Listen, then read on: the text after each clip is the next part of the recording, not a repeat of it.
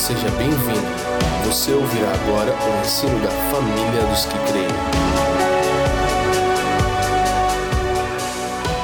Gálatas capítulo 3, versículo 1 em diante, as escrituras dizem assim: é, Ó insensatos Gálatas, quem vos enfeitiçou para não obedecerdes à verdade, a vós, perante os olhos de quem Jesus Cristo foi evidenciado, crucificado entre vós? Só quisera saber isso de vós. Recebestes o Espírito pelas obras da lei ou pela pregação da fé? 3. Sois vós tão insensatos que, tendo começado pelo Espírito, acabeis agora pela carne? Então, eu quero orar por vocês. Vocês oraram por mim, eu quero orar por vocês, tá bom? Pai, muito obrigado por esse tempo de estarmos aqui reunidos em torno do seu filho. Pai, eu quero te pedir que você nos dê espírito de sabedoria e de revelação, a fim de que os olhos do nosso entendimento sejam iluminados, possamos compreender a real esperança da nossa vocação. Que a Sua palavra encontre um bom lugar, que ela seja operacionalizada em nós, no nosso cotidiano, a fim de estarmos cada vez mais arraigados e fundamentados na rocha que é o Seu Filho. Eu oro no precioso nome de Jesus. Amém.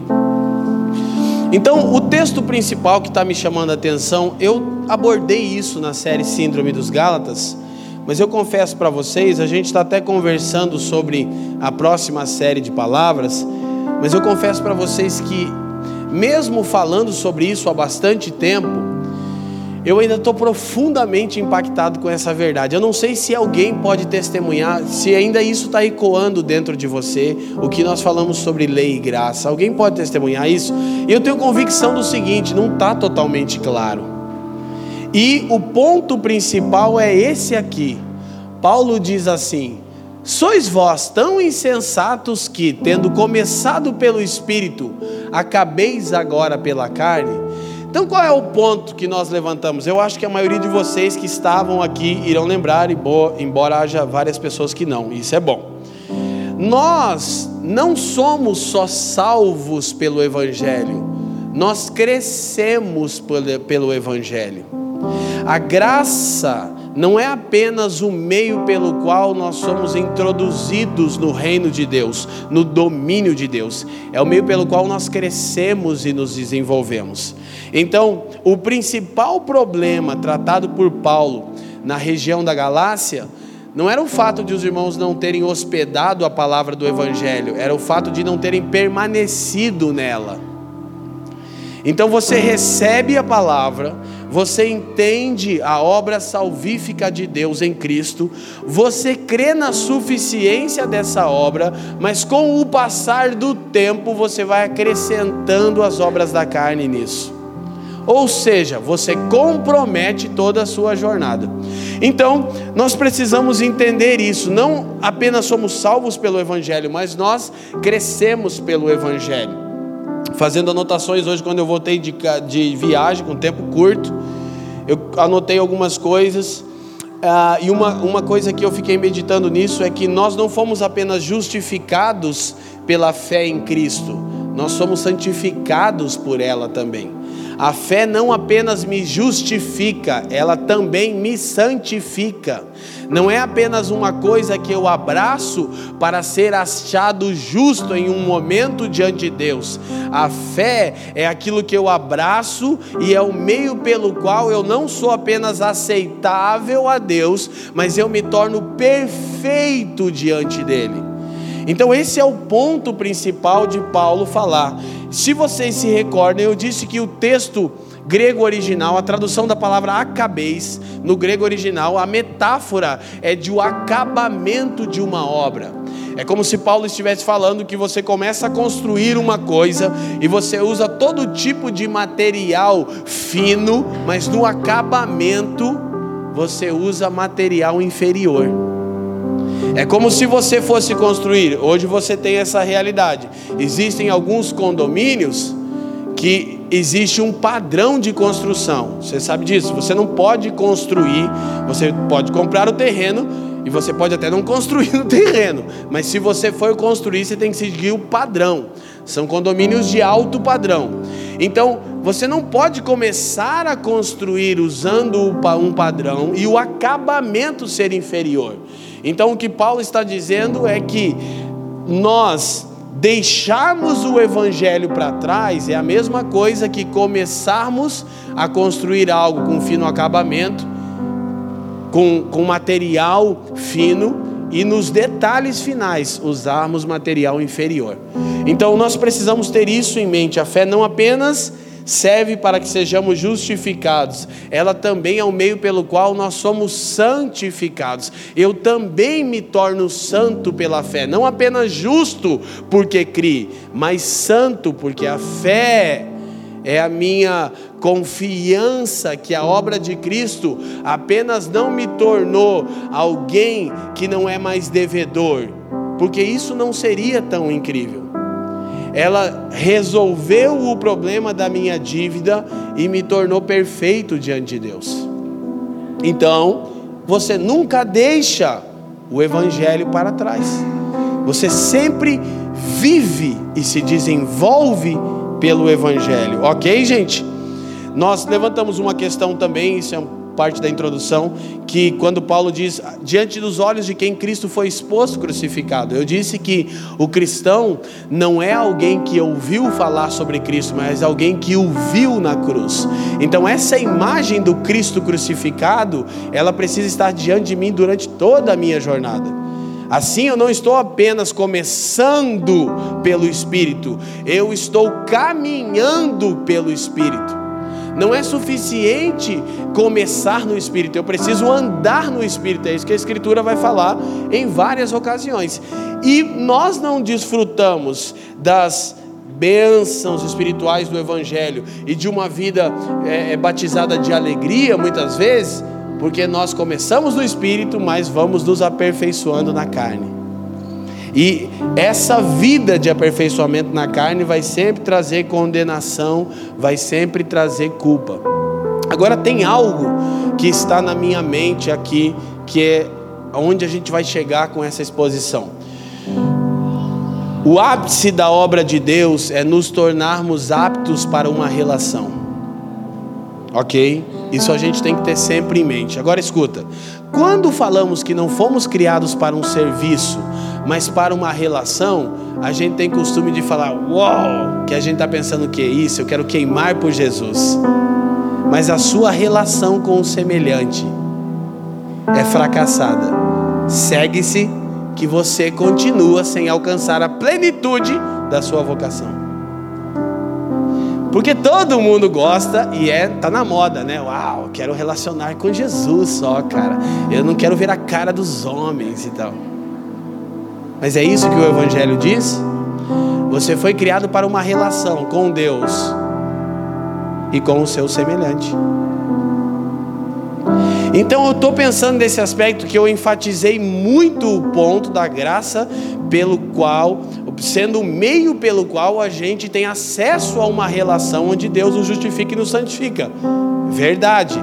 Mas a relação pelo próximo precisa, com o próximo, perdão, precisa ser na mesma dimensão. Isso é evangelho. Por quê? Primeiro a gente tem o seguinte problema a gente tem um problema daqueles que vivem pela lei. Eu vou falar rapidamente que a gente já bateu bastante nessa tecla. Não que eu não vá voltar nisso ou que aqui na família a gente não vai voltar. A gente vai sempre voltar nisso, porque isso é o evangelho e não tem muita coisa para se acrescentar.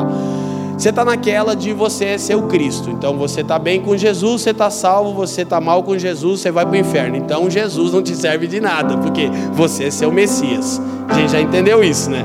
Porque se sua salvação depende do seu nível de obediência a Deus, então Jesus não serve para nada. Ele é só um amuleto, é uma cruzinha que você pendura no peito, qualquer coisa semelhante.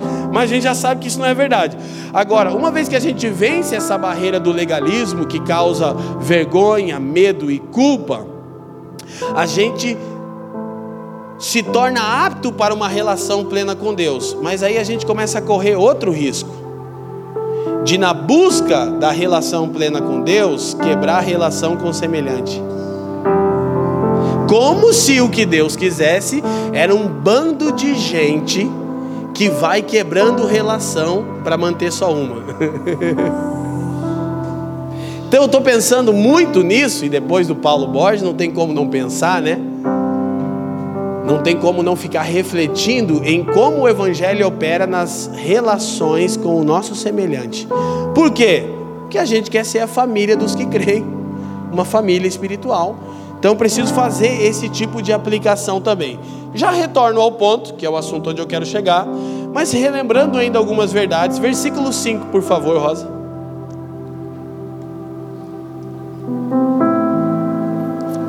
Aquele, pois, que vos dá o Espírito e que opera maravilhas entre vós, o faz pelas obras da lei ou pela pregação da fé?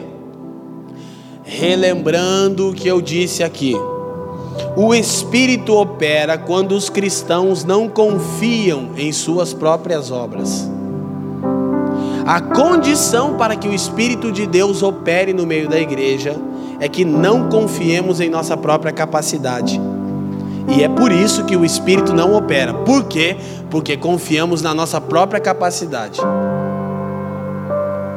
Então nós pensamos que temos uma missão como igreja de curar enfermos, de expelir demônios, de pregar o evangelho, mas a gente confia na nossa própria capacidade para fazer isso. Aí o Espírito não opera e a gente não sabe por quê. Que a gente diz que crê que Deus faz, mas não acontece. Por quê? Porque o Espírito só opera onde não há confiança na capacidade do homem. Esse é um ponto principal. Agora, você vai ver que Paulo vai usar diferentes maneiras de, de, expor o evangelho, mas em Corinto ele faz uma coisa interessante. Quando ele visita os irmãos que estavam em Corinto, ele não faz uso de palavras de persuasão ou sabedoria humana. Aí ele diz por que não. Ele diz para que a vossa fé não se apoie na sabedoria dos homens. Paulo sabe que na região de Corinto as pessoas têm a inclinação para a filosofia como a salvação delas. Porque no final das contas, aquilo que produz em você satisfação e felicidade é seu Cristo. Todo mundo tem um Cristo. Todo mundo tem um Cristo, que nem sempre é o Cristo de Deus. E a filosofia é Cristo para muita gente. É um Cristo falsificado, porque ele não salva. Mas é um meio que as pessoas procuram aprovação, felicidade, satisfação. Então Paulo sabe disso e ele vai operar em poder, em sinais, para que ele diz para que a fé de vocês não se apoiasse na sabedoria. Não que eu não pudesse conversar com você no nível que vocês gostam de falar, mas vocês iam se apoiar na minha sabedoria. Então, nós precisamos entender isso. O Espírito só opera quando os cristãos não confiam em suas próprias obras, mas antes, consciente e continuamente, diga comigo, consciente e continuamente descansam somente em Cristo para serem aceitos, bem como para se tornarem plenos diante de Deus. Então é um exercício de fé diário, intencional. Para que o Espírito opere eficazmente, eu preciso exercitar a minha fé. Como? consciente e continuamente eu confio em Cristo para ser agradável ao Pai, bem como para me tornar perfeito diante dele. Não só para que eu seja aceitável, mas para que eu seja perfeito. Porque o alvo é sim a perfeição. Então Paulo está questionando os irmãos, trazendo isso e colocando esse fundamento para que o Espírito opere, que não haja confiança na capacidade do homem. Ok, então o texto segue. Vamos ver o versículo 6 em diante. Aí é interessante isso, e eu tô assim, é, é, tem coisas que são inevitáveis quando você começa a pegar uma vertente de ensino do Evangelho. Eu comecei a entrar em Gálatas e a refletir sobre Gálatas, sobre aqueles que vivem pela fé e aqueles que vivem pela lei. E aí você termina Gálatas e só tem um livro que você pode ir. Alguém sabe? Qual é, pastor Marcos? Romanos. Você é obrigado. Por quê? Aí você começa a entender, e isso é incrível. A linha de raciocínio do que está sendo ensinado. Você não está vendo um foco, você está vendo um pano de fundo geral do que Paulo está falando. Então, você começa a refletir. Romanos, Paulo faz a mesma coisa. Quando ele está trazendo argumentos sobre a fé, ele faz uso de Abraão. Então aqui ele diz: é o caso de Abraão, que creu em Deus e isso lhe foi imputado como justiça. Aí o texto continua: Sabei, pois, que os que são da fé são filhos de Abraão. Ora, tendo a Escritura previsto que Deus havia de justificar pela fé os gentios, anunciou primeiro o Evangelho a Abraão. Isso aqui é extremamente importante. Eu mencionei e eu quero repetir, querido. Deus anunciou o Evangelho a Abraão. Então, o que é o Evangelho? A bênção para que a relação seja plena. Em ti serão benditas todas as famílias da terra. Não foi isso que Deus disse a Abraão? E Paulo não está dizendo que esse era o anúncio do evangelho a ele? Então, o que é o evangelho em sua natureza? A relação plena, que nas escrituras é traduzido como família. Agora, qual é o ponto? Vou retornar. Relação com, uh, com Deus. Show! Quero queimar, cara. E a família? Vai bem? e o casamento? É a paternidade e a maternidade. E as demais relações cotidianas? São plenas? Que relacionar com Deus é a coisa mais fácil que tem, ele aceita qualquer um? Sim ou não? não quer dizer que ele responde, mas que ele deixa falar, ele deixa, né? Deus agora, deixa falar. Você vai responder outro assunto, mas deixa qualquer um falar com ele. Agora, você construir uma vida intencional que procura na mesma medida que você tem plenitude de relação com Deus, ter plenitude de relação com o semelhante, aí você está encrencado. Porque o problema da sua relação com Deus já foi resolvido em Cristo. Com o seu semelhante também, porém passa por você essa transformação da relação. Então, o que Paulo está afirmando aqui é isso. Ele diz que a Escritura anunciou por inter, é, primeiro Abra, o evangelho a Abraão, dizendo: Todas as nações, palavra é família, serão benditas em ti. Então a plenitude do evangelho é uma relação absoluta, perfeita, plena, famílias. Aí, verso 9: De sorte que os que são da fé são benditos com o crente Abraão. Mas ainda dentro do aspecto que eu estou trabalhando aqui, Primeira coisa, quando Deus atribui justiça, Ele confere status legal a alguém. Só que a gente precisa entender uma coisa sobre justificação, que é um assunto que eu penso que eu vou voltar nele em breve, assim que for, for conveniente para nós aqui. Ele trata essa pessoa como justa de fato e a livra da condenação. Isso é justificação. Deus confere o status legal a alguém. Isso é em Cristo. Já aconteceu para aqueles que estão no Senhor. Porém, essa pessoa continua injusta no coração e no comportamento, mas Deus declara ela justa. E essa é de novo uma barreira que a gente tem para entender, que a gente pensa, não, tudo bem, eu era injusto e eu fui justificado em Cristo. Agora eu tenho que alcançar a justiça para me manter no status que Deus me deu. Não, aí eu já estou aperfeiçoando na carne de novo. O ponto é que eu me tornei justo e estou sendo santificado, me tornando perfeito pela mesma fé em Cristo que me faz justo. Então, escuta, o ponto é que, mas eu continuo injusto no meu coração e no meu comportamento. Se você olhar o que as Escrituras dizem sobre você e sobre o que você é, você vai descobrir uma coisa: você não é o que as Escrituras dizem, não no aspecto aparente.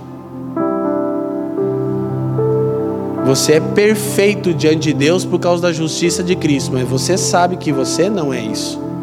Então você vai lidar sempre com essa tensão e vai sempre precisar acessar a justificação do Evangelho para seguir caminhando livre da culpa. Senão, de novo, você vai esbarrar na culpa. E a culpa vai te esmagar de novo, e de novo você regride tudo e tem que começar de novo a sua jornada. Então, é uma coisa interessante que a gente tem que pensar. Lutero é, usava uma expressão em latim, né? Jamais eu vou me arriscar no latim aqui, né? O meu inglês é uma benção, os irmãos já sabem disso, né? Nasce to meet, to meet you. Mas latim eu não estou nessa vibe toda. Mas Lutero dizia assim, ó, simultaneamente justos e pecadores. Essa é a doutrina da reforma. Porque eu sou justificado em Cristo, estou me tornando perfeito nele, mas sou pecador. Então vou lidar com essa tensão. Paulo ainda está trabalhando essa ideia. Agora, qual é o ponto? O que é ser da fé, como o texto diz, como Abraão? é quando eu creio e confio em Deus e naquilo que Ele disse que faria. Por quê? Presta atenção que isso é realmente interessante para nós. Não se pode crer nas palavras de Deus sem crer que Deus existe. Não tem como. Mas é possível crer que Deus existe e não crer na Sua palavra principalmente quando ela nos chama de justificados e de perfeitos. Então, é impossível eu crer na palavra de Deus sem crer que ele existe. Mas é possível eu crer que Deus existe e não crer no que ele disse.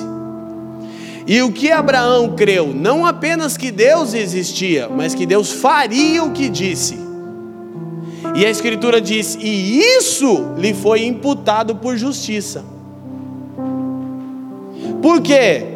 Porque todo mundo aqui crê em Deus, mas quantos aqui já estão tomados do entendimento que são justos e perfeitos? Porque Deus disse que são. Percebe como é fácil crer que Deus existe, mas não é tão fácil crer no que Deus diz? principalmente quando se trata da gente. Agora, a gente vai sempre trabalhar nesse campo tenso, né? E as perguntas vão surgirem. Agora, a Escritura está falando que a fé de Abraão era uma fé salvífica. Esse é o ponto que Paulo está levantando. E qual é a fé salvífica? É aquela que é depositada na provisão divina e não no desempenho humano. Qual é a fé que te salva todo dia? É a fé que você deposita na provisão divina e não no seu desempenho humano. Essa fé te justifica e te santifica diariamente.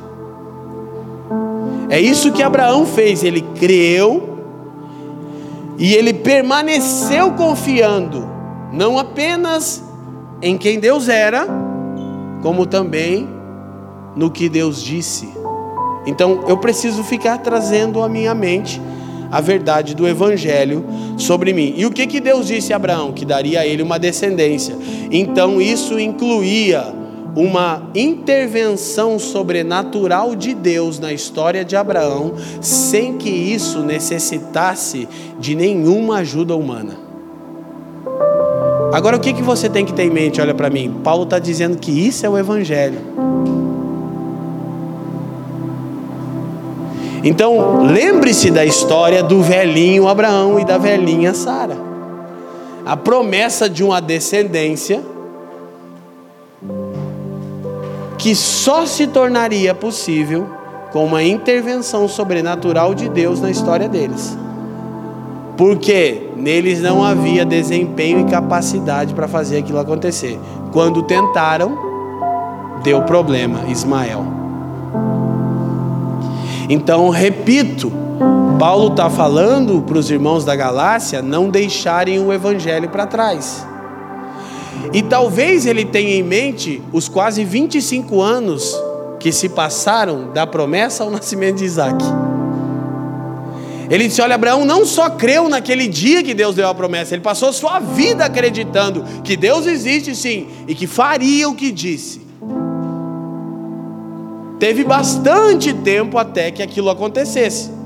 Então, o ponto principal desse aspecto que Paulo está abordando é, vou repetir, que a fé salvífica é aquela que é depositada na provisão divina e não no desempenho humano. Você tem esse tipo de fé? Porque essa é a fé que te salva diariamente. Você deposita sua fé na provisão de Deus e não no seu próprio desempenho. Porque se você mudar o foco, você vai entrar de novo em medo, vergonha e culpa. Você nunca vai conseguir ser o que você sabe que tem que ser, sem depositar a sua fé em Deus. Ok? Então, o assunto vai seguir. Eu não vou trabalhar muito isso aqui, porque o foco aqui meu é outro, como eu já falei. Mas então, você vai ver o versículo 10 em diante.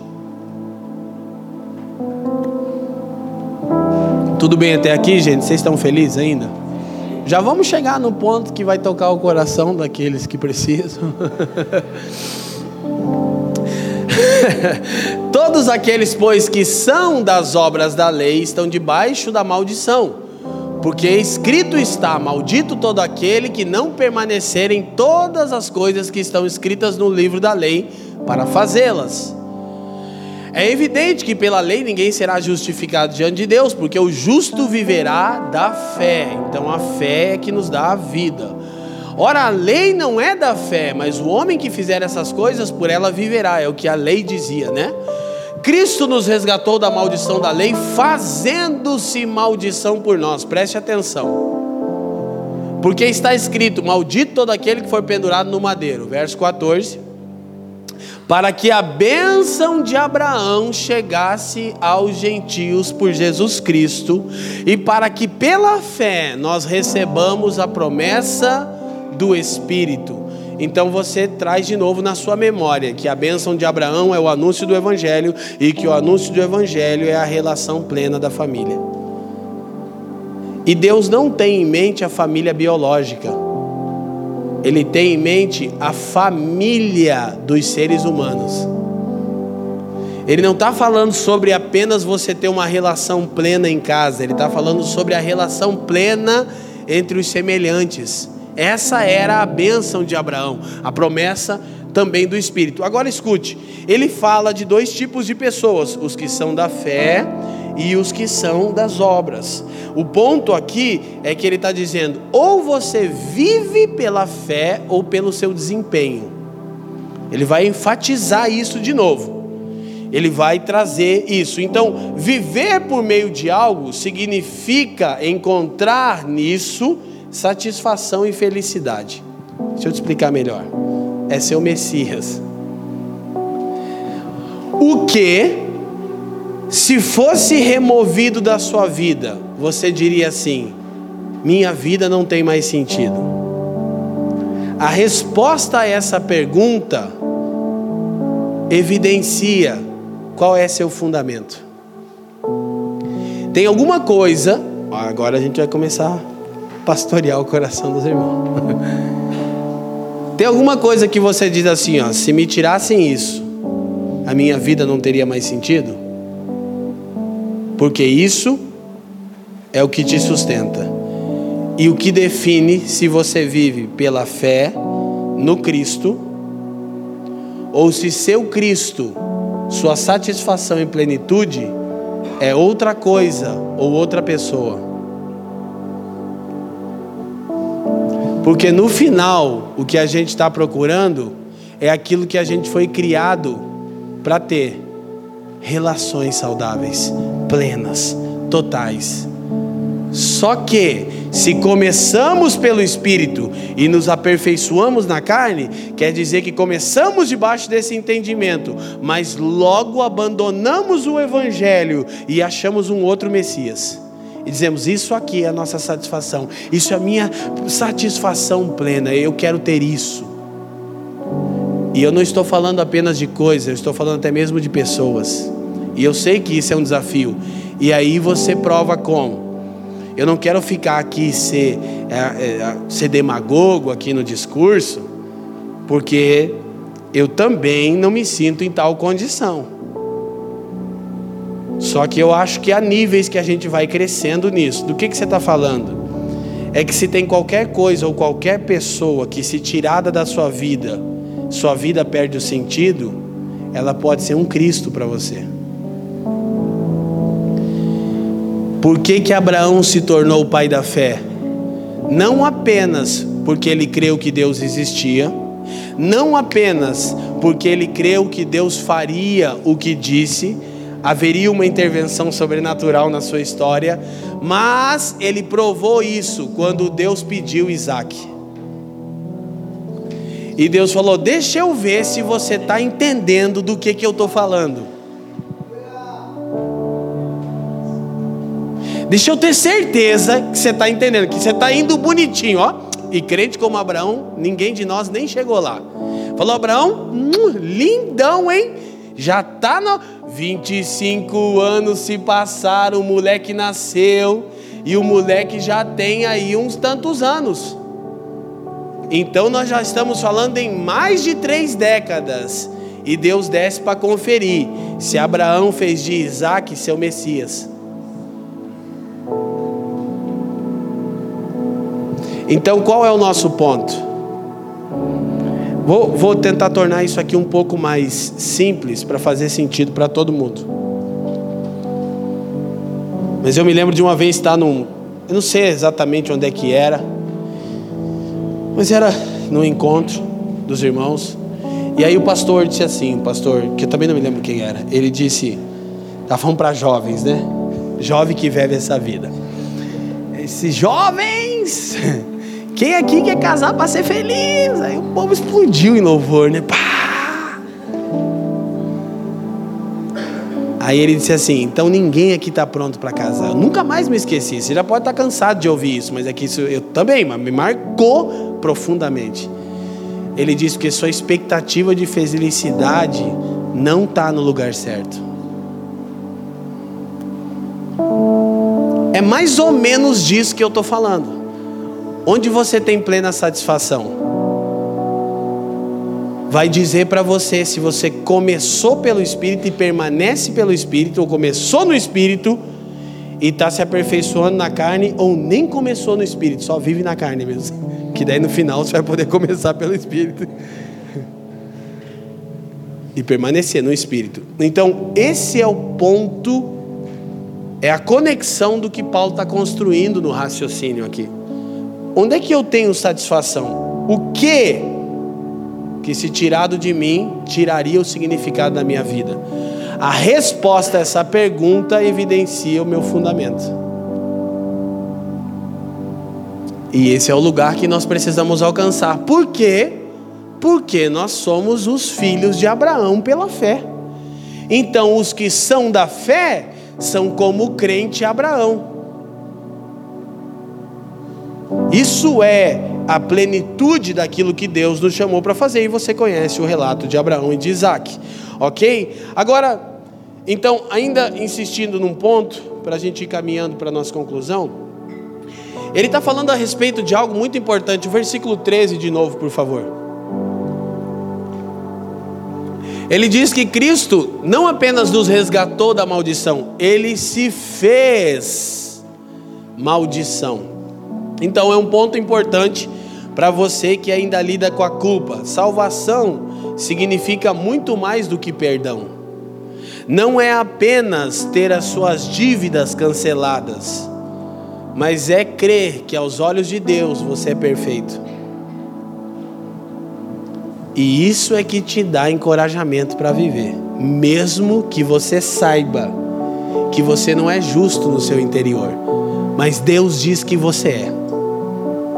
Então, uma das coisas que nós ouvimos aqui é que o Evangelho não é o meio de definir Deus, o Evangelho é como Deus define você. Esse é o ponto. O Evangelho é como Deus nos define. E reitero: podemos acreditar que Deus existe, sem acreditar no que Ele diz, principalmente quando se trata de nós mesmos. E aí nós, nós tornamos a nos colocar debaixo de maldição. Por quê? Porque a gente está voltando a ser da lei, a procurar satisfação e aceitação através do nosso próprio desempenho. A fé salvífica é aquela que deposita sua esperança na obra divina e não no desempenho humano. E isso não é uma coisa que você faz quando você começa a andar com o Senhor. Isso é uma coisa que você faz diariamente. Você aplica a você mesmo o Evangelho. Eu não só estou perdoado, eu sou santo. Eu me lembro de quando comecei a me relacionar com Douglas, Jesus Cobb, muitos anos atrás, Douglas disse, cara, posso fazer uma pergunta? Eu falei, pode. Você chama as pessoas de santo por quê? Ele disse assim, ó, você está zoando? Daí eu falei, por que, que você acha isso? Ele falou, é porque eu nunca vi ninguém fazendo isso. Falei, você já leu Bíblia? Já. Nas escrituras não é assim que nós somos chamados? Ele disse, é. Eu disse, então. Mas você pensa, é, mas, mas eu posso crer que Deus existe sem crer naquilo que Ele disse?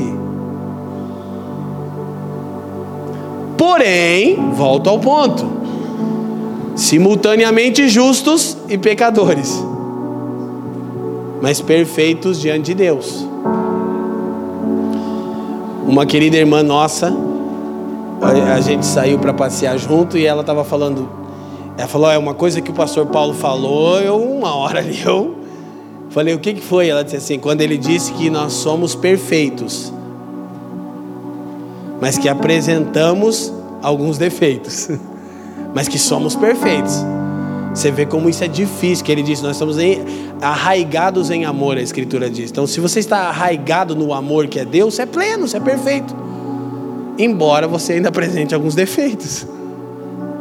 Isso mexe com a. Não, não, não, não, peraí, perfeito. Né? Então, volto ao ponto. Justificação não é só que sua dívida foi cancelada, é que Deus diz que você é pleno. E aí qual é o absurdo da coisa? É que Jesus não apenas retirou a maldição, ele se fez maldito. E o que é a escritura? Vamos ver 2 Coríntios 5, a gente já volta para Gálatas. Versículo 21. Aqui Gálatas 3 diz que Cristo se fez maldição. Era a nossa condição. Então Cristo não é apenas o meu salvador, Cristo é o meu substituto. Houve uma troca, eu me lembro, Jean vai lembrar disso. Uma das palavras mais fortes que eu já ouvi na minha vida até hoje, de uma pastora chamada Valnice Milhomes. Isso é só os antigos. Alguém sabe quem é Valnice aqui? Oxa, vários irmãos. Valnice, faca na caveira. O tema da mensagem VHS, a troca do Calvário. Que ela tirava o palitozinho, mana do céu, pancadaria falando sobre a substituição de Cristo. Então, a gente não tem muita dificuldade em entender que Cristo é meu Salvador, mas substituto não soa muito bem. Por quê? Porque ele se fez maldito para que você e eu fôssemos feito o quê? Aquele que não conheceu o pecado, o fez pecado por nós, para que nele fôssemos feitos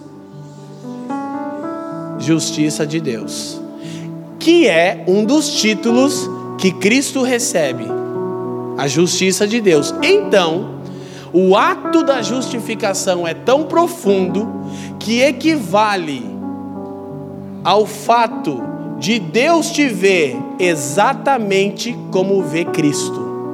É como se por toda a sua vida você tivesse levado a vida como Jesus levou a dele.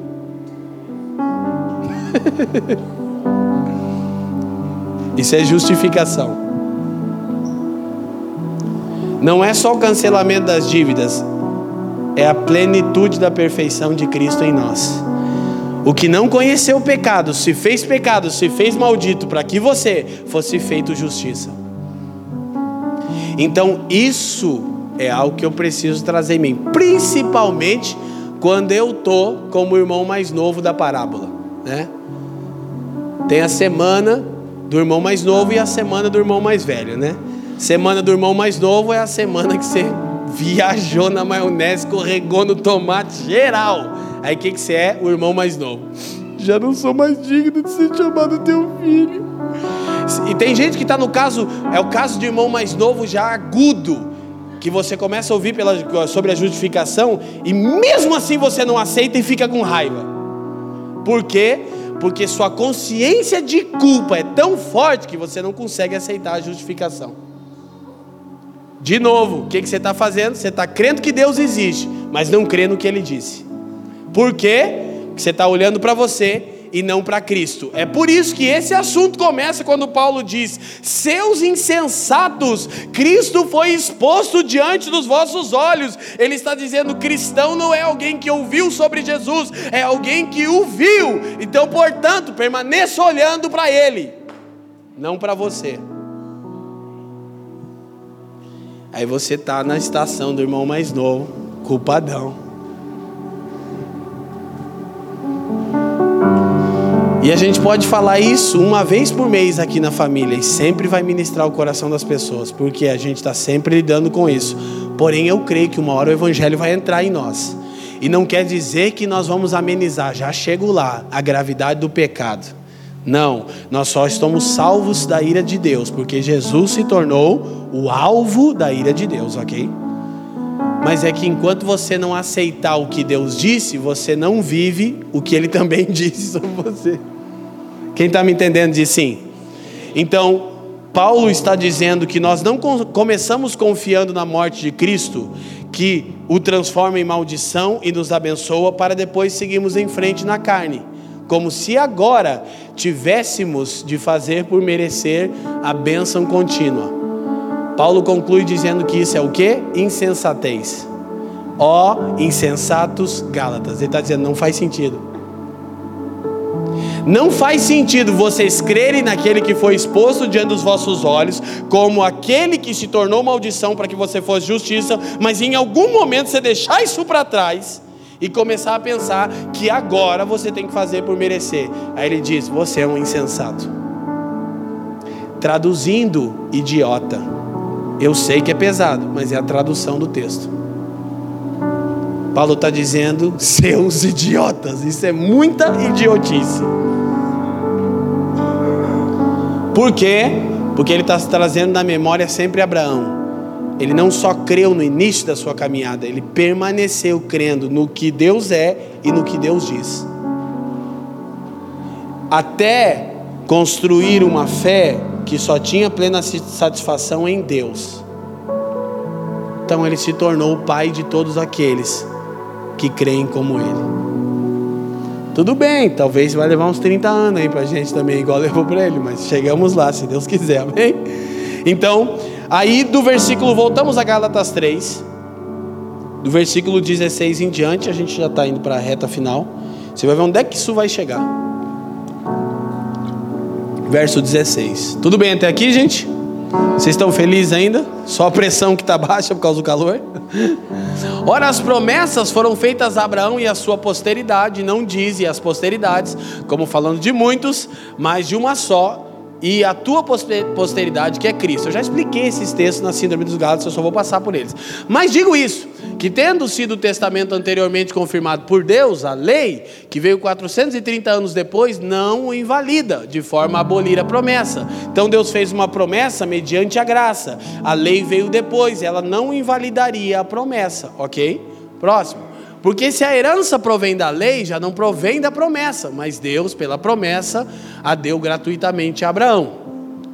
Logo, para que é a lei? Foi ordenada por causa das transgressões, até que viesse a posteridade, a quem a promessa tinha sido feita e foi posta pelos anjos na mão de um mediador.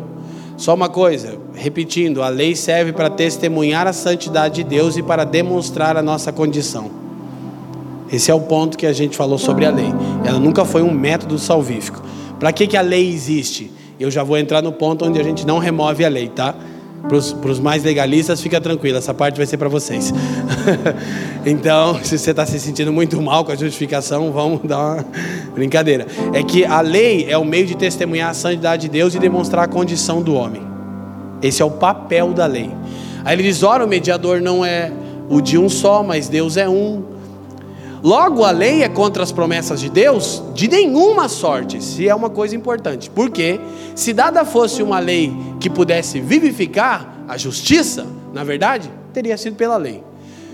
Mas a Escritura encerrou tudo debaixo do pecado, para que a promessa pela fé em Jesus Cristo fosse dada aos crentes, aos que creem, né?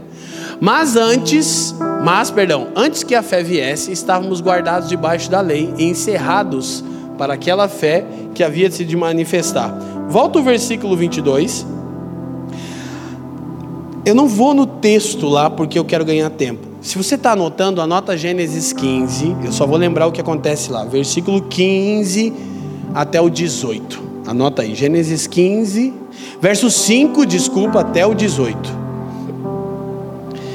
Deus dá a promessa a Abraão. Paulo está sempre trazendo Abraão na mente sobre a descendência. Isso seria necessário uma intervenção sobrenatural de Deus na história de Abraão, não o desempenho de Abraão, mas a provisão divina. E aí Deus coloca a promessa na condição de aliança, quer dizer o seguinte: ele vai fazer. A promessa deixa de ser promessa e se torna uma aliança entre Deus e Abraão. Aí, Gênesis 15 é quando tem aquele relato que Deus manda Abraão pegar os animais, reparti-los ao meio. Quem lembra desse texto? E colocá-los lado a lado. Isso era como você fazia um contrato na antiguidade. Aí o que acontecia? Aí ambas as partes, olha para mim, passavam pelo meio dos animais é, repartidos, como que dizendo: se alguém quebrar a sua parte no contrato, será partido ao meio como esses animais. Era um juramento. Só que o que, que acontece de incrível? Deus faz um profundo sono vir sobre Abraão e não deixa ele passar. E só Deus passa. Isso é um absurdo. Porque Deus disse assim, ó, Abraão, é um absurdo a justificação. Não depende de você, tá? Está relacionada à minha vontade. Então não é Abraão e Deus que passam, e nem só Abraão, é só o Senhor que passa. Fazendo o que? Ele está dizendo: pronto, agora eu garanto que eu vou fazer o que eu disse. Retoma o raciocínio. Paulo está dizendo que Deus anunciou o evangelho a Abraão. Então, se te parece um absurdo a justificação, te colocar numa posição diante de Deus, como se você tivesse levado a vida que Jesus levou, lembre-se que Deus só não disse que faria, Ele garantiu que vai fazer isso. Essa é a nossa confiança. Para quê? Para vencermos a culpa. Então, não para amenizarmos o pecado e o juízo de Deus. Não, porque a lei testemunha a santidade de Deus e evidencia a nossa real condição. Mas por quê? Para nos mostrar a necessidade de resgate. Não para que você tente resolver o que a lei mostrou para você. O que, que a lei mostra para você? Que Deus é santo e que você é pecador. Agora, Paulo vai usar essa expressão incrível, mas a Escritura encerrou tudo debaixo do pecado. A tradução não alcança o raciocínio de Paulo, por quê? Porque a expressão que Paulo usa no grego original é aprisionou tudo debaixo do pecado. Escuta o que eu estou dizendo. Não é apenas que Deus é santo, e que nós somos pecadores e, portanto, temos que melhorar para nos tornarmos aptos para a relação. Não, ele está dizendo, a lei não só está fazendo isso, demonstrando a santidade de Deus e evidenciando a nossa real condição de pecadores, ela está dizendo que nós estamos aprisionados pelo pecado. Portanto, ela não está dizendo esforcem-se para saírem dessa condição, ela está dizendo vocês precisam de um resgatador. Ela está afirmando: você precisa de resgate. Você não consegue sair da condição que você está. Quem está me entendendo? E é aqui o nosso problema. Por quê? Porque o nosso orgulho é um orgulho messiânico, diabólico. Porque é o orgulho que diz: eu não gosto dessa coisa da graça, porque eu vou merecer essa coisa. Não vai conseguir. Quando seria muito mais fácil você deixar a lei fazer o papel dela, te quebrantar e te convencer que você está aprisionado pelo pecado até que o resgatador te salve. Qual é a gravidade de vivermos pela lei? É porque nós regredimos no Evangelho. É como se Cristo, o seu resgatador, tivesse te resgatado em vão, porque você mesmo tornou a se aprisionar. Por isso, no capítulo 5 de Gálatas, no versículo 1, Paulo vai dizer assim, ó: para a liberdade Cristo vos libertou.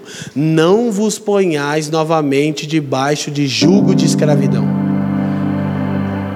E não é só não deixa ninguém fazer isso com você. Olha para mim, é não faça isso com você.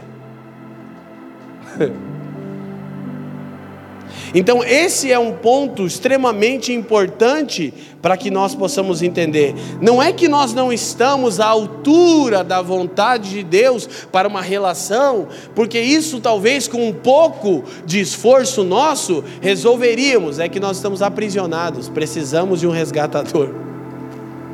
Então a lei tem um papel importantíssimo, ela nunca deve ser removida. Ela demonstra a santidade de Deus, evidencia a nossa condição e nos diz que precisamos de resgate. E uma vez resgatado, eu ando libertado por aquele que me resgatou. Eu permaneço nessa coisa, não só entro, eu fico livre. Quem está me entendendo?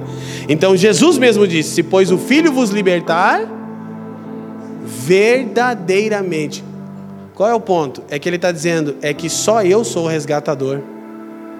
Se você se liberta, dura uma semana que você consegue ser santo e certinho. Uma semana eu já estou sendo otimista. Semana, vamos dizer, aquele bom mesmo, aquele, o irmão mais velho, agora vamos para o irmão mais velho da história. Aquele irmão mais velho que está por muito tempo se exercitando no legalismo, ele dura uma semana libertador dele mesmo até que de novo ele descobre que não consegue.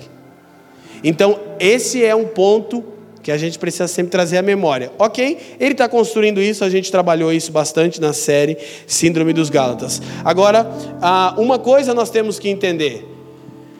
Eu estou pensando sobre isso e estava lendo sobre isso, encontrei uma, uma citação de John Stott. Eu disse: Uau, isso é o equilíbrio. Por quê?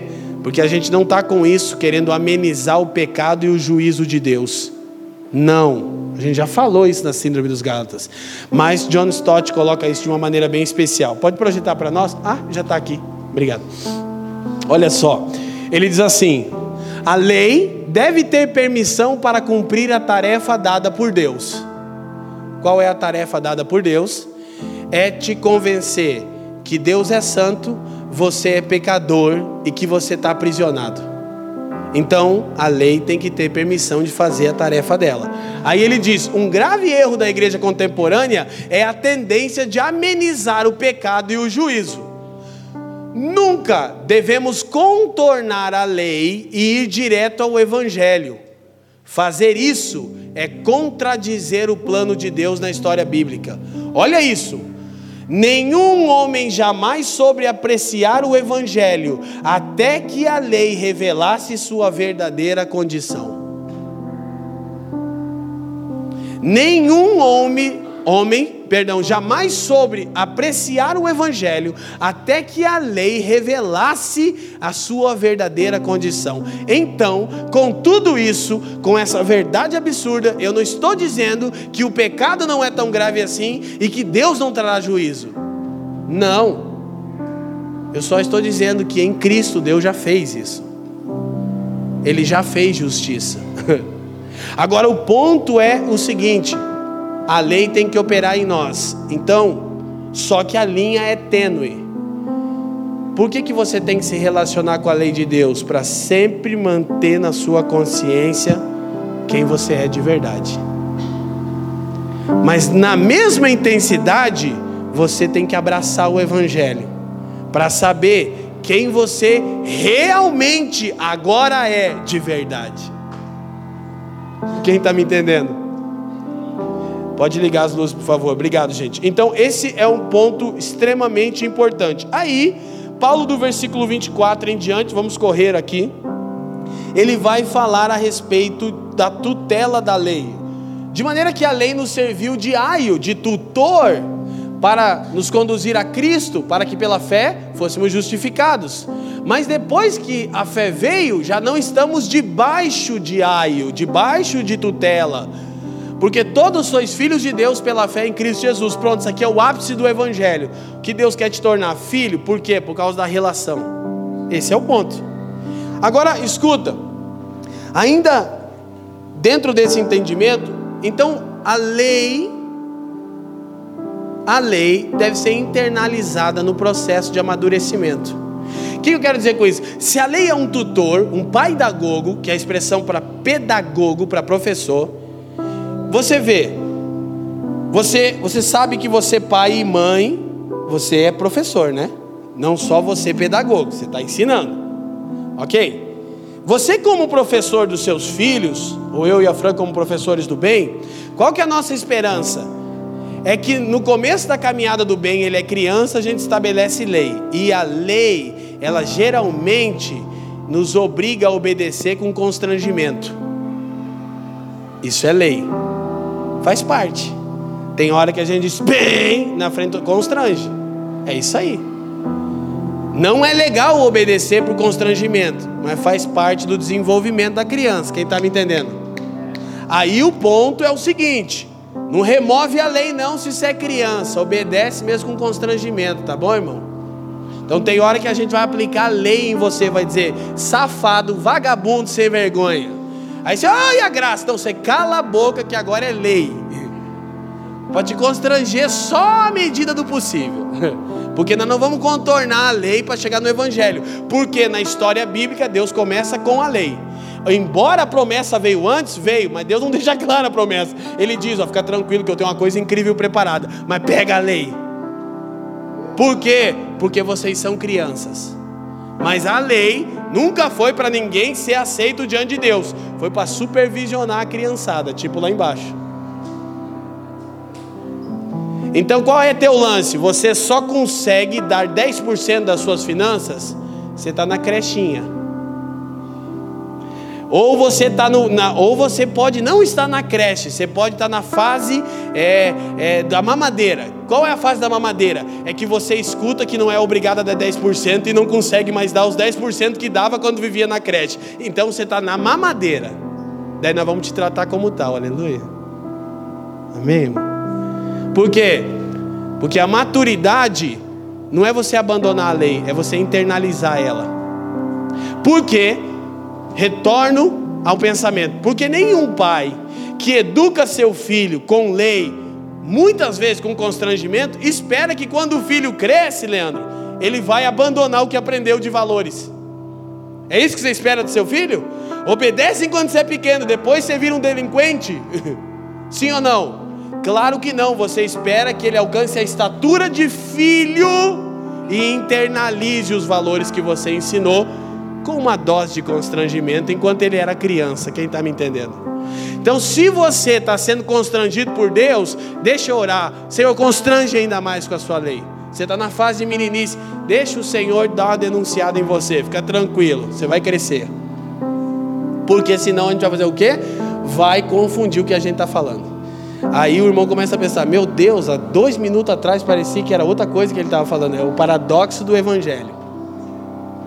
Então, esse é o ponto que a gente tem que entender. O ápice é a filiação. Só que a criança não abandona os valores recebidos da infância, ela internaliza, ou ao menos deveria.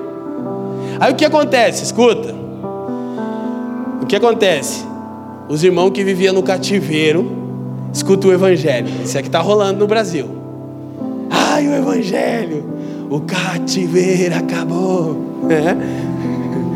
Estou saindo do Egito. Ah, beleza. Agora eu estou numa igreja incrível. Uma vez alguém falou isso, agora lembrei. Né? Alguém falou, convidou alguém para congregar com a gente numa outra estação e disse: Cara, vamos reunir com os caras, top. O cara disse: Por quê? Cara, não tem dízimo. Não tem oferta, nem oferta a gente fazia na reunião. E daí ainda disse assim: ó, não tem nem pastor lá. Vocês lembram disso? Aí chegou isso no meu ouvido. Aí Jesus falou, começou a me ensinar o que eu não sabia, porque eu saí destruindo a lei. Que eu achava que eu era o libertador dos irmãos. Jesus disse: Eu fiz isso, infeliz. Deixa a lei fazer o papel dela.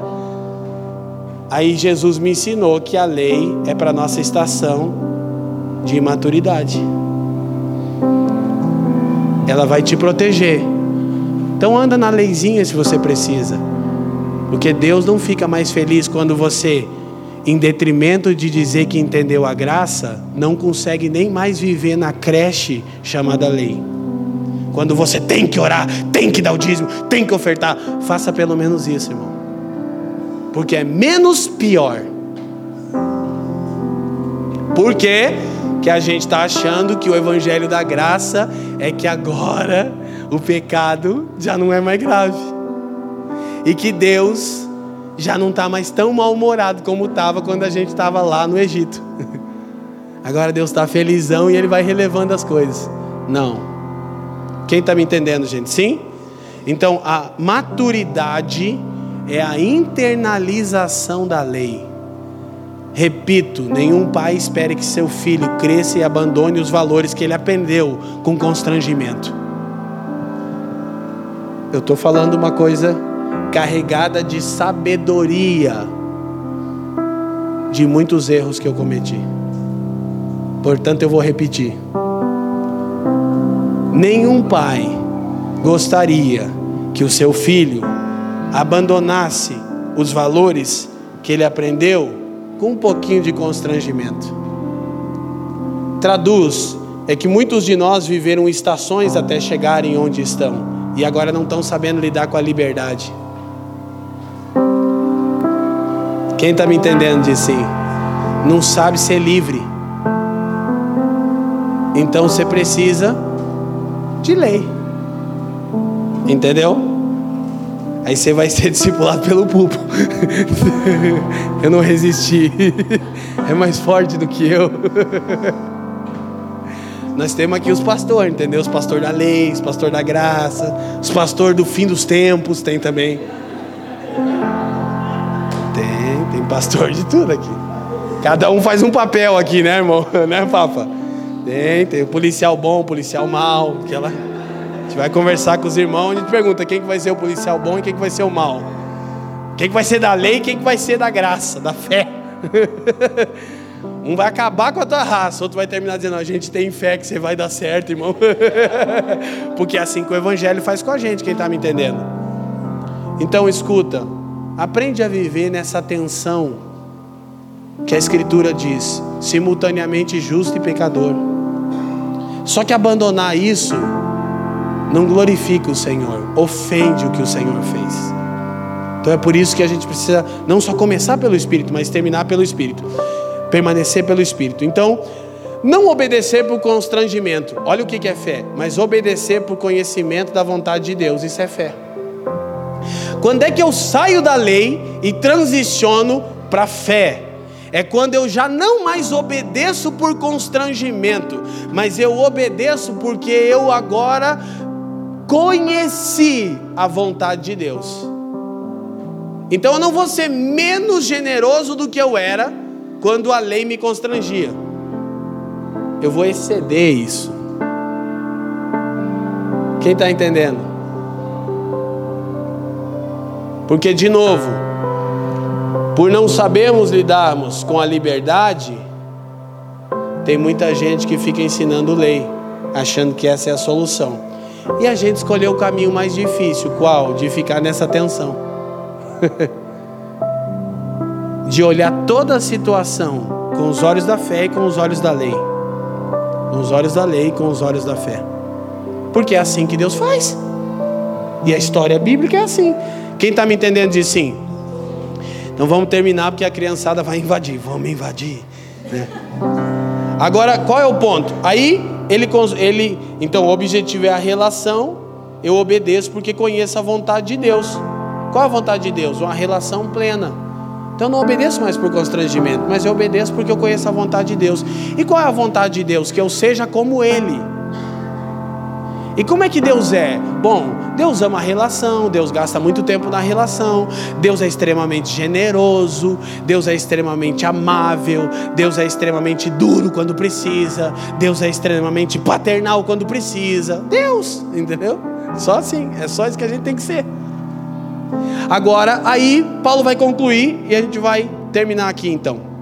É, versículos, agora, os últimos versículos falam da reconstrução então das relações, mas agora não da relação nossa com Deus que a gente já abordou, mas das relações com o semelhante, a partir de uma verdade. Olha o que diz: porque todos quantos fostes batizados em Cristo, já vos revestistes de Cristo. Querido, presta atenção, volta ali.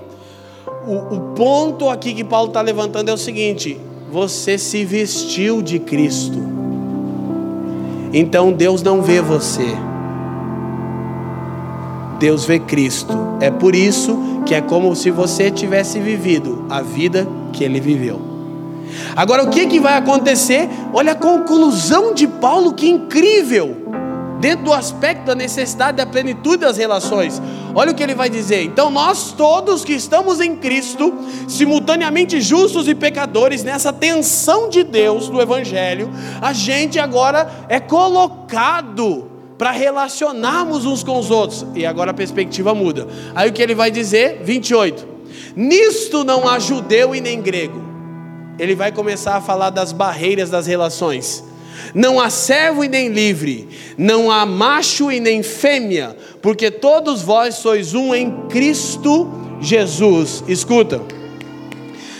As três principais barreiras, presta atenção. As três principais barreiras para a relação são a barreira cultural, judeu ou grego, a barreira social, pobre ou rico, e a barreira do gênero, homem ou mulher. Mas agora Paulo está dizendo: o entendimento da justificação pela fé torna as relações plenas. Por quê? Porque está todo mundo convicto que saiu da mesma condição e foi revestido por Cristo. Então, eu não preciso que alguém se adeque à minha cultura para ter uma relação plena com Ele. Por quê? Porque eu estou vendo Cristo e não Ele. Por quê? Porque ele está vestido de Jesus. Olha uma coisa incrível, Tim Keller fala isso na literatura Igreja Centrada, ele diz assim, ó, o cristão, escuta, que vive, não, vou, não é exatamente essa região, agora não lembro, que vive nas montanhas do Himalaia, com todos os seus costumes, é mais semelhante a você do que o seu vizinho que não está em Cristo. A gente não entendeu isso ainda. A gente começa a relacionar e a primeira barreira é cultura. Eu não gosto do jeito que essa pessoa se veste, do jeito que ela faz as coisas, a cultura dela é inferior à minha. Logo, você está procurando na cultura seu Cristo. Sua cultura te faz se sentir bem, ela é seu Messias. Você acha que você entendeu a cultura. Qual que é o grave erro da abordagem evangelística em muitos lugares? Ferir a cultura, achando que a gente tem que padronizar cultura humana para que as pessoas se tornem aceitáveis ao Senhor. Uma organização missionária no Brasil quase que não pode entrar na Amazônia por causa de tudo que eles fizeram na história. Chegaram lá os índios peladão, peladão não pode. Porque isso aí me agride você ficar aí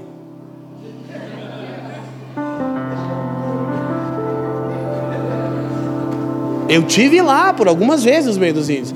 Aí o que acontece? Perder a chance de entrar lá, funai, faca na caveira. Por quê? Não estava tudo bem quando vocês estavam falando do amor de Deus em Jesus, mas vocês querem vestir os caras igual vocês? A barreira cultural, querido, ela é muito mais sutil. Sabe como é o nome disso? Racismo. Eu não sou racista, será? E o que, que te liberta do racismo? O entendimento da justificação pela fé. Por quê? Porque o branco, o negro, o índio ou o homem da cidade que está em Jesus se vestiu de Cristo. Você não vê mais ele, você vê Jesus. Então, torna-se possível a relação transcultural, porque a bênção de Abraão é uma bênção sobre as nações. Então, essa barreira cultural é algo que a gente lida diariamente. Segunda barreira que a gente liga, lida para a gente chegar na conclusão, escuta aqui, é a barreira social. Isso aqui é mais evidente para nós, que é a barreira do pobre e do rico do escravo ou do livre. Aí eu procuro ter relação com pessoas da minha classe social. Agora escuta, eu vou, eu vou inverter a ordem, porque todo mundo bate nos ricos. Eu vou bater nos pobres que tem mentalidade de pobre, que vai ser pobre para sempre, porque não só é pobre por falta de recursos, é porque pensa igual pobre. E fica se fazendo de coitado. Segue que você também não entendeu o evangelho. Ai, é que é, eu tenho medo, né, de falar com tal pessoa, porque ela parece rica. Sai daí, cara, você não entendeu nada. Porque é muito fácil bater o, o ser rico virou pecado. ser rico não é pecado, nem ser pobre, irmão. Só que aí a gente na igreja tem que estar tá sempre monitorando para os irmãos não começar a criar, criar os movimentos sem terra. É. Vai criando os MST da vida. Não, que é periferia, é perto. Gente, isso é sutil, isso é racismo. Isso significa que você não entende a justificação, você não sabe que a pessoa se vestiu de Cristo, sendo ela multimilionária ou tendo ela uma vida simples. Mas você não consegue ir na casa do multimilionário, é esse o ponto que eu estou falando. Que na casa do pobre todo mundo vai. Por quê? Porque você se sente até mais espiritual. Ah, visitando os irmãos pobres aqui na luta, na aflição. É, é. Não é por aí? É difícil, mas é verdade, Jaque. Aí não consegue ir na casa dos irmãos multi. Eu estou falando de uma coisa que eu estou lidando. Porque eu sempre fui muito preconceituoso, sem entender isso. Eu sempre achei que os, que os playboy traíram o movimento. Que nós é boquera, velho. Chega no batel lá, já chega meio. Que é descolor aqui. Já baixa um negócio em mim, irmão. Falou, sai daí, capeta. Tô vestido de Jesus, que eu já quero me vestir. Se a gente for assistir o Vingadores, vou contar, cara, o final é incrível. só um, só um, só um spoiler. Só um spoiler. É pecado, né? Se contar, é pecado. Irmão, não vai ter comunhão. A gente foi assistir no Pátio Batel, que tem o 4D lá, que é o cinema com né, a quarta dimensão, legal. Você chega lá, eu chego lá, não vou falar dos irmãos, eu chego lá, eu tenho que dar uma vigiada. Por quê? Porque eu tenho a tendência a pensar, o Boquera chegou na área, rapaz. Color. A folha fala, para amor, parece um marginal. É, é que eu já. Entendeu? Porque a minha origem é essa, então eu me relaciono mais fácil com a periferia. Mas segue-se que eu não estou entendendo a plenitude da justificação. Porque eu acho que o rico está em pecado, porque o miserável é rico. Então, gente, a gente não constrói as nossas relações a partir de barreiras culturais e muito menos de barreiras sociais. Sabe o que é você ser liberto? Aí vou voltar para o ponto. É você ter uma condição mais humilde, mas conseguir ter plena comunhão com o irmão que tem uma condição cem vezes melhor do que a tua, sem que aquilo te ofenda e sem que você trate ele como um filho do diabo. Alguém está me entendendo? Por que eu estou falando isso? Porque eu não aguento mais Deus falar comigo sobre isso. Até o pastor Paulo Borges, que é reformado, profetizou. Falei para ele no, lá no, né?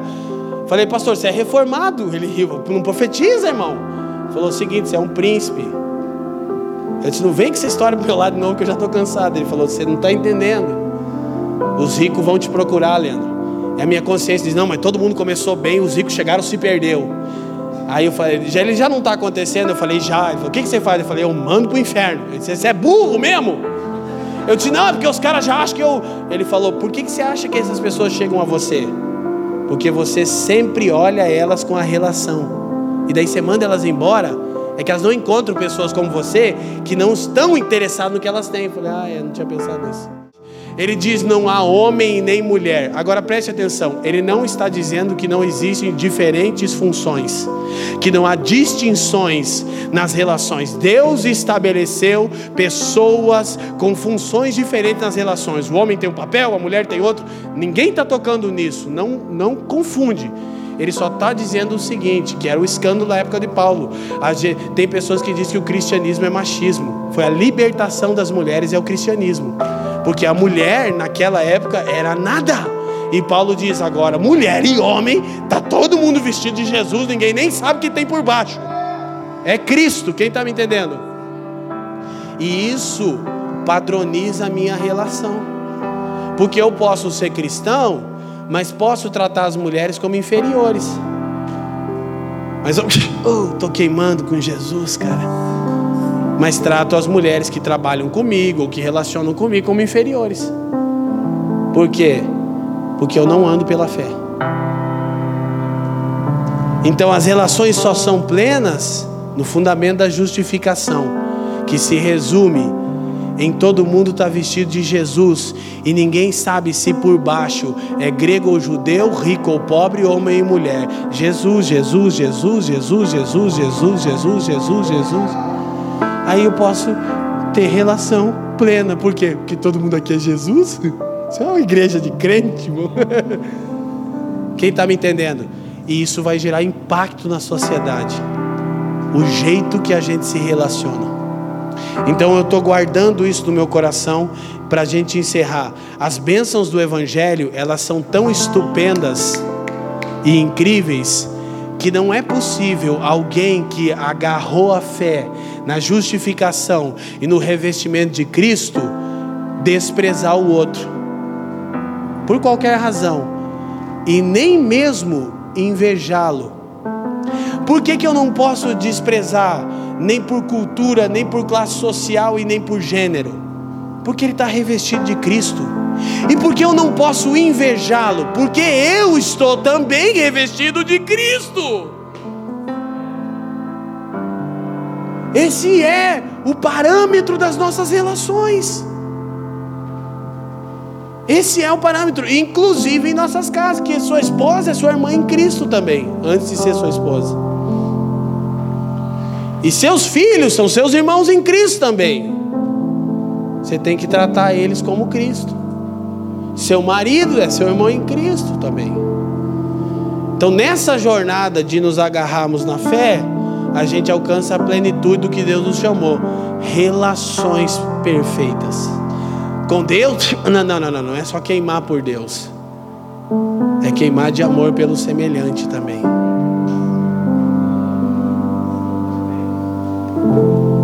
Pelo semelhante. E principalmente isso começa na família espiritual, onde todo mundo se revestiu, se vestiu de Jesus. Tem um Jesus mais rico e um Jesus mais pobre.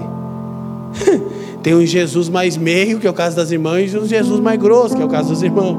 Mas é tudo Jesus, irmão. Tem Jesus grego e tem Jesus judeu, mas é Jesus. Quem está entendendo? Amém? Então, eu realmente Acredito que isso é importante, eu quero orar a respeito. Então não há razão para nos sentirmos superiores, nem mesmo inferiores a ninguém. Por quê? Porque todo mundo está revestido de Cristo.